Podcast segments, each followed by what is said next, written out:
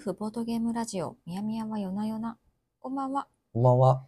この番組は子供が寝静まってから夜な夜なボードゲームで遊ぶ夫婦が最近遊んだボードゲームのことなどを話す番組です。はい。今日、じゃあ早速話すはいテーマは何でしょうか、はい。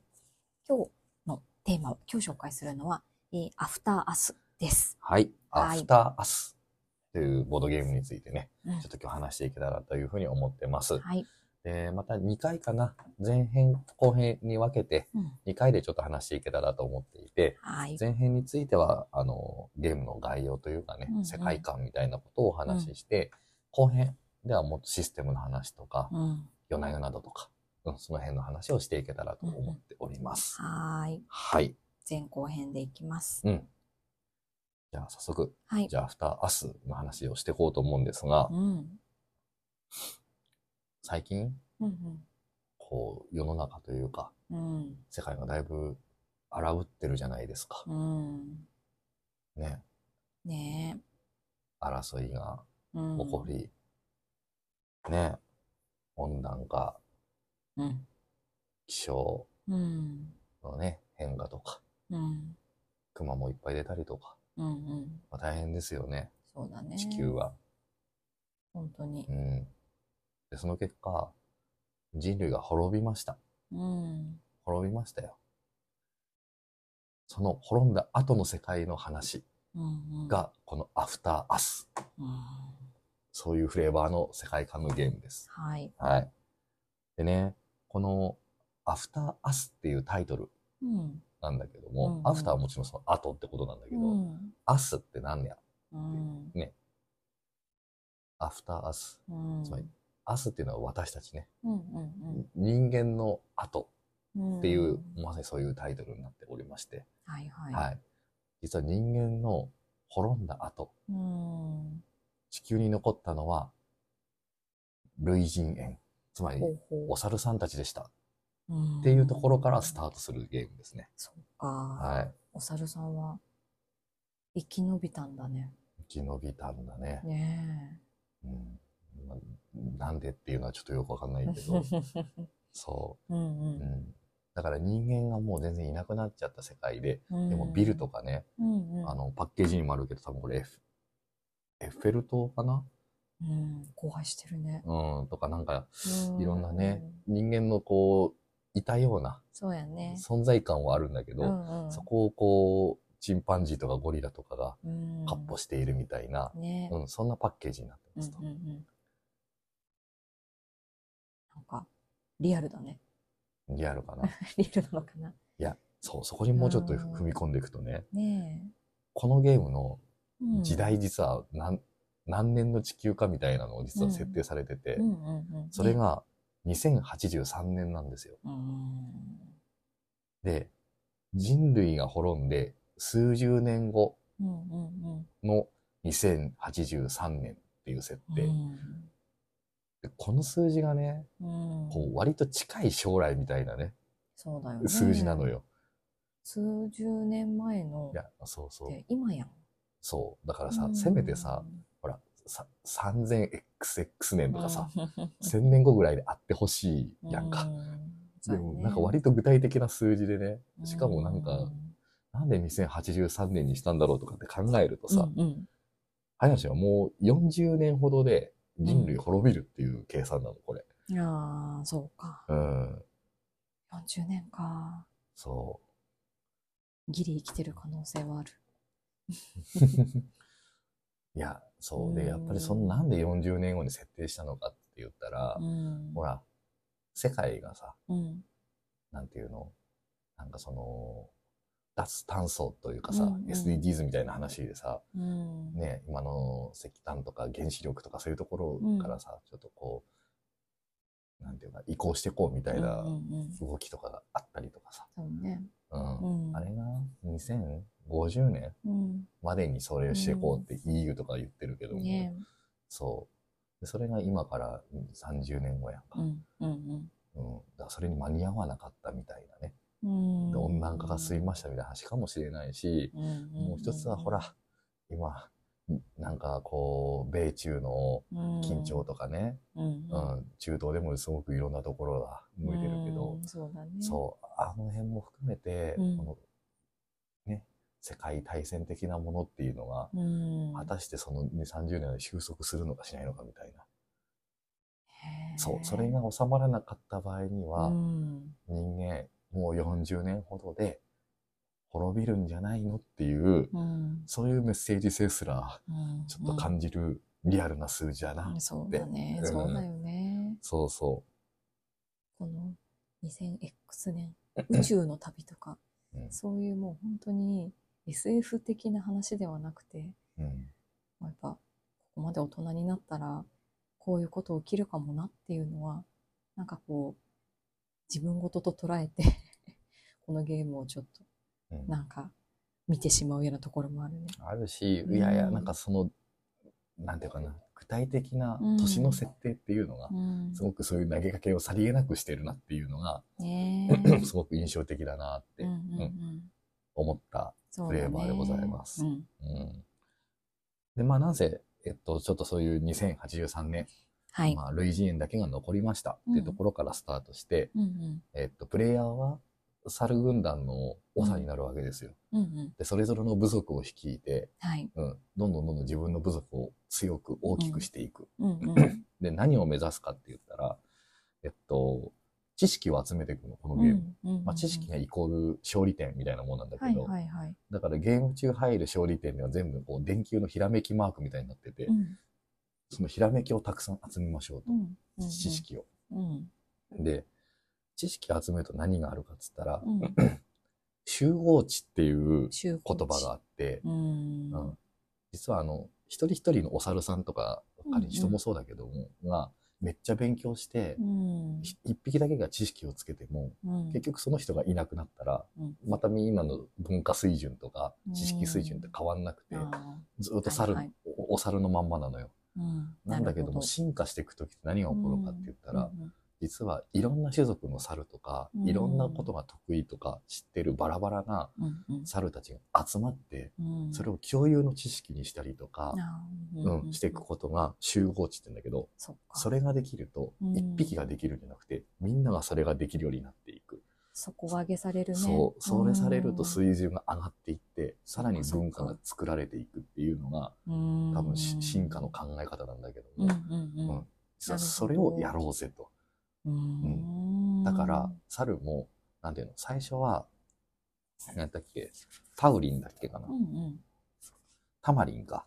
タマリンっていうね、うん。ちっちゃいよ、なんか弱い初期デッキのお猿さんしかいないデッキから始まるんだけども、途中でね、こう、いろいろなお猿さんをスカウトするというかね、うん。お買い物みたいのができて、ね。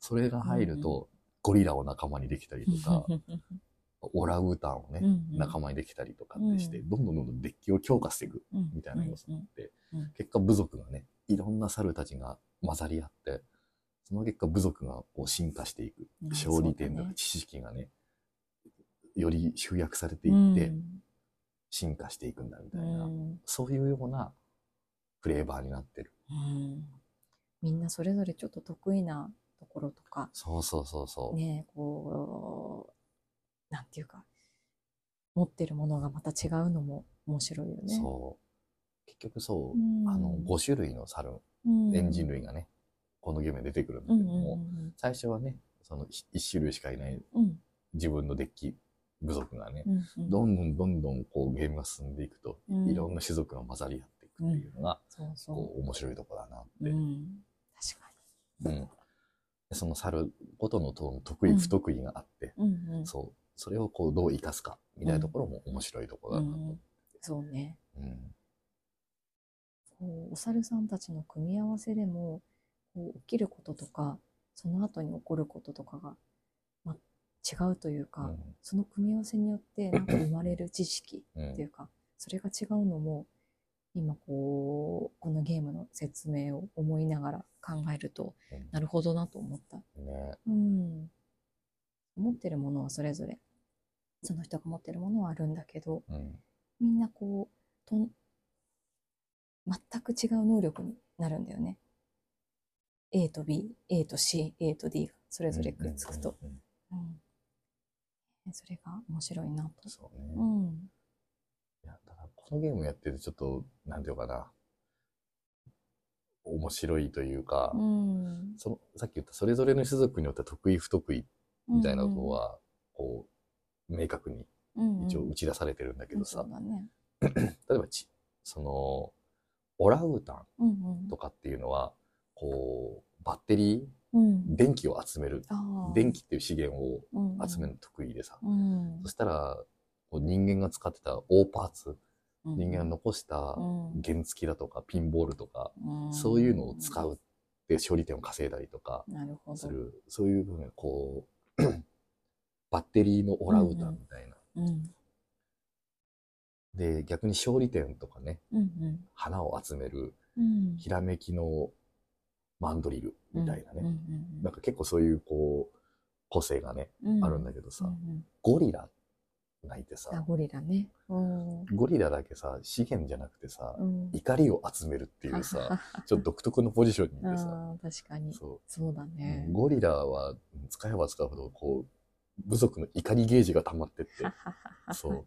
で、怒りが溜まるとさ、うん。猿を追放できるんだよね。うん要は、デッキから取り除いて圧縮できるんだけどさ、うんうんゴリラいるとめちゃくちゃ部族がさ、うんみんな追い出されてさ、めちゃめちゃ乱してるやん。そうそう。うんまあ、それが、なんていうか、部族としての進化なのかどうなのかわかんないけどさ。ねえ恐怖政治や。そうそう。っていう、まあまあ、ちょっとゴリラがね、うなんんか独特のポジションにいるなと思いながら見たんだけど。いそうだね。恐ろしい。や、で、調べたのよ。うん。ゴリラってそんな怖いやつなのかみたいなところ。うんうんうんうん実は結構優しいらしい。あ、そうなんだ。ゴリラ。本当はね。穏やかなの結構。そうそう。あの、うん上下関係ないんだって。そうなんだ。うん。だからみんな対等なんだって。究極やん。そうや。目指さなきゃいけないよ、人間もし。かも装飾。あ、そうなんだ。うんへえ。じゃあなんで、そのなんかこう、追放とかさ、うん怒りみたいな。話になってるかっつったらさう、んうんうん。なんていうのかな。この人ドラミングするのよ。胸をなんかうおほって叩くみたいなやつ。そうね。そうそうそよくテレビとかでも見るやつだよう。うね。んあれでこう、なんていうか、威嚇するというかさ、ああ。まああれが多分、怒りのイメージになってるうん、なと思うん。だけど、うんうんでもあれも本当は諸説あるけど、うん。うん。まあ、その自分の強さを誇示するためにやってるっていう説もあるし、パフォーマンスみたいな感じ。あとはその争いたくないから、うん戦いたくないから威嚇して戦いを済ませようとするというか、あうんそういう優しさであるとかいろんな諸説。いろいろあるんだ。うん、ゴリラ研究。そうそそっか。ゴリラのさうん。う。握力、うん。どれぐらいかわかる？え、ちなみに成人男性はだいたい平均50ぐらい。そんなにあるのね？うん成人男性。まあ、うん。って言われてるね。はあ、ってことは倍くらいとか？100ぐらいうん。?500 だって。やば。だからゴリラのパワーマジやばいらしい。ああ、そうか。じゃあ、穏やかで装飾だったとしても、やっぱり、あれだね。うん一緒には暮らせないね。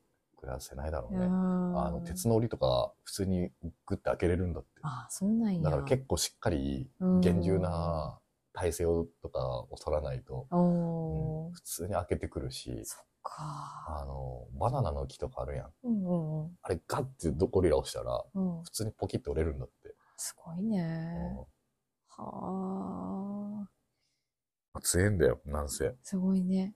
なるほど。で、噛む力あるやん、うんうん。アームって。うん。ライオンの倍あるって。あ、本当に、うんでゴリラめちゃくちゃ強い。そうなんや。うん でも、装飾で優しくて 上下関係ないよ。ある意味最強なんじゃない？そうかもしれない。力はあるけども、なんていうか、それをむやみやたらに振りかざさないっていう。ねえ。理想の上司みたいそうそうそうそう。まあ、ただ、アフターアスの中では。ゴリラがいるとガンガンに怒って。部族がどんどん追放されて、まあ、結果デッキが圧縮されて 強くなっていくんだけど、部族は。そうか。そう。少数精鋭になっていくというかね。おーねえ、なんかカードも不穏だもんね、このゴリラのカードだけ。ゴリラ強そうだよな。うん。そうなんだ。はい。まあ、というね、まあそういうフレーバーというか、うん人類滅亡後の円類人猿、お猿さんたちだけが残った世界で、うんまあお猿さんをね、駆使しながら、ねそう、自分の部族を一番進化させていくんだ、うんうんという、まあ、そんなゲームのフレーバーです、はい。ということですね。お猿さん。うんうんうん奥が深いですね。うんということで、まあ、前半はね、これぐらいで終わって、はい。まあ、後半でもうちょっとこう、じゃあどんなゲームシステムなのかうんとか、うん何が面白いのかとか、うん。夜な夜など、みたいなところははい話していけたらと思いますので、はい。じゃあ今日はこの辺で終わりましょう。はい。そうしましょう。はい。おやすみはいなさい。おやすみなさい。